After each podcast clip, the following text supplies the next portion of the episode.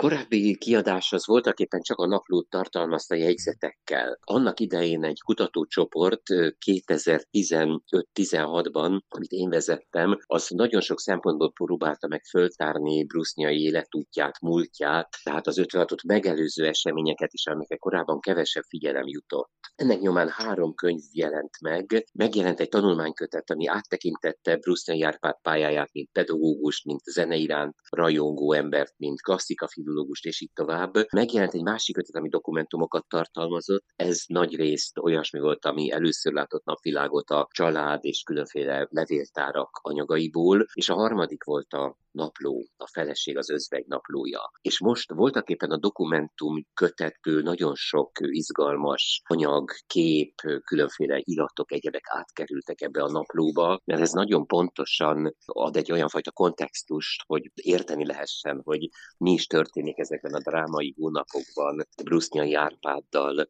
amikor ugye a feleség a letartóztatást követően azt várja, hogy a per nyomán esetleg fölmentsék, vagy csak rövid időre ítéljék el a férjét.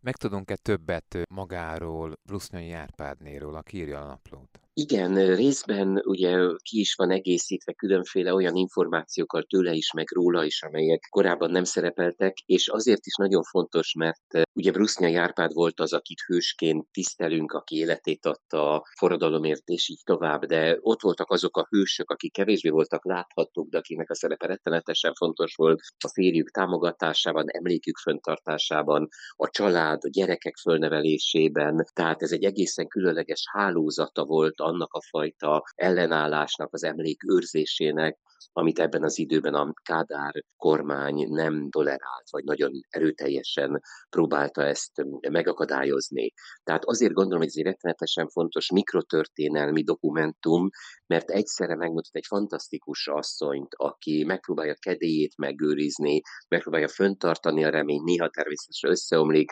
intézi közben mindazokat az ügyeket, amiket kell, a férjének ügyvédet szerez, kijárja a beszélőt, elviszi utolsó alkalommal a kislányukat is, hogy elköszönhessen tőle a férje, és emellett rögzíti azokat a mindennapokat, amelyek szerintem ugyancsak történelmi forrásértékűek.